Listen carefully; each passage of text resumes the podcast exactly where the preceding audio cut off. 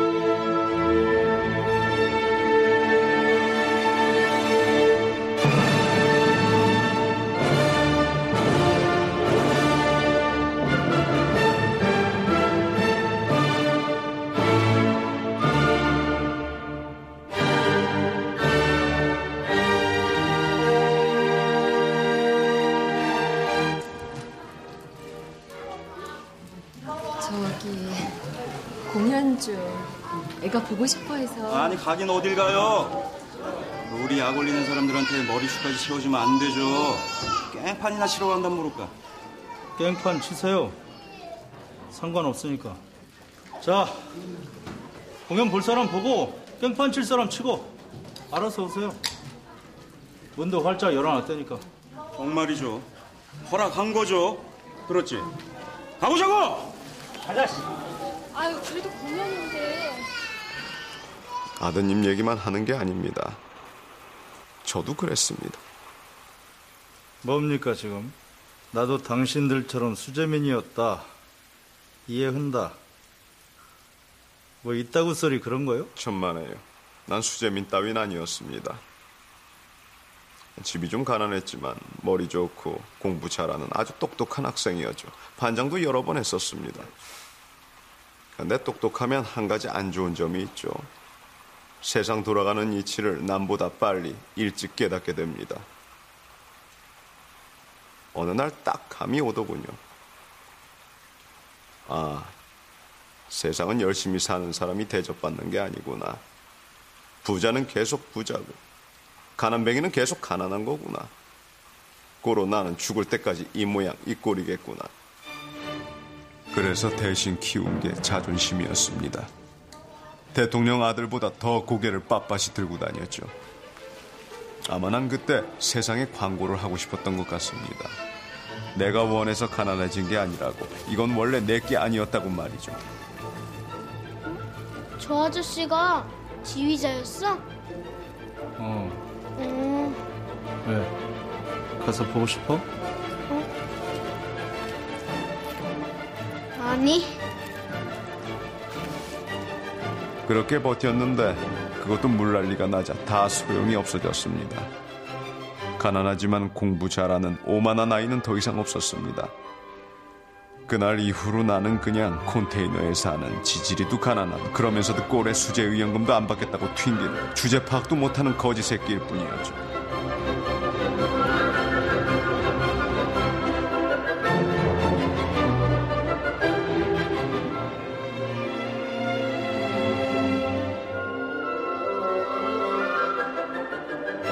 그때 저는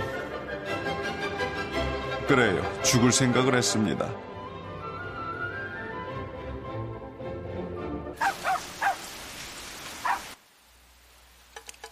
그리고 이런 더러운 세상에 날 던져놓은 엄마도 참 원망스러웠죠.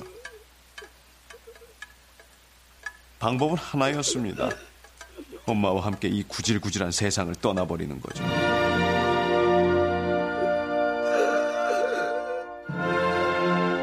그때 제 어머니는 전신마비였습니다. 숨이 막히지 않게 3분마다 목에 가래를 빼내줘야 했어요.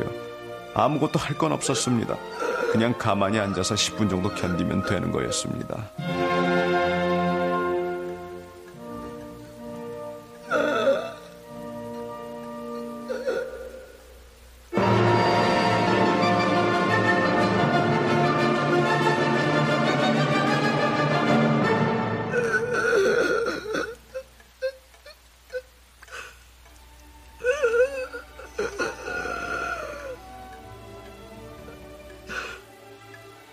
그때였습니다.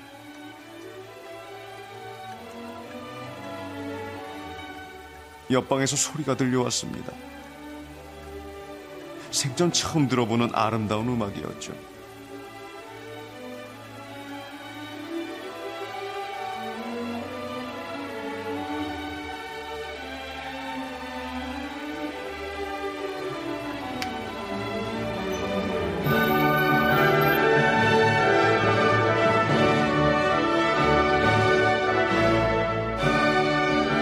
정말입니다. 꿈인지 환상인지 모르겠는데 나는 그때 거기서 오케스트라를 봤습니다. 그 오케스트라를 지휘하고 있는 먼 훗날에 나도 봤습니다.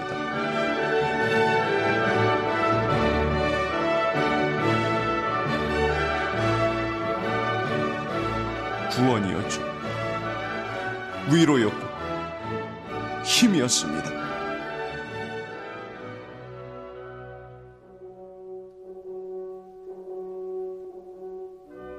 그리고 저는 지휘자가 되었습니다.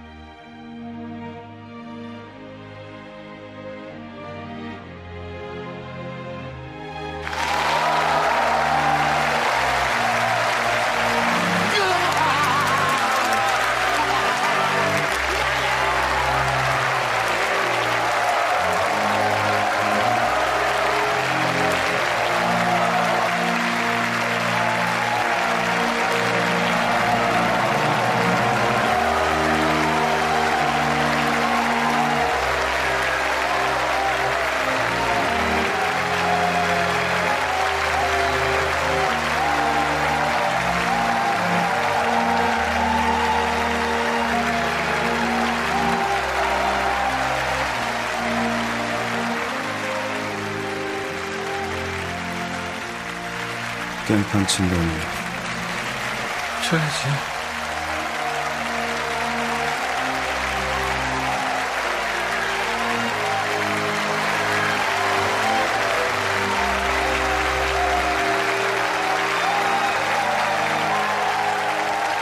박수 쳐도 돼.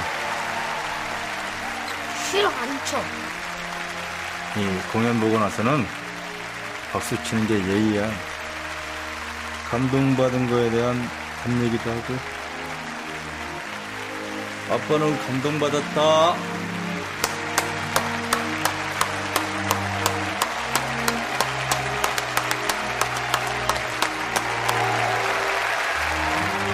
그때 제가 받았던 위로를 그 힘을 여러분들도 같이 느꼈으면 좋겠습니다.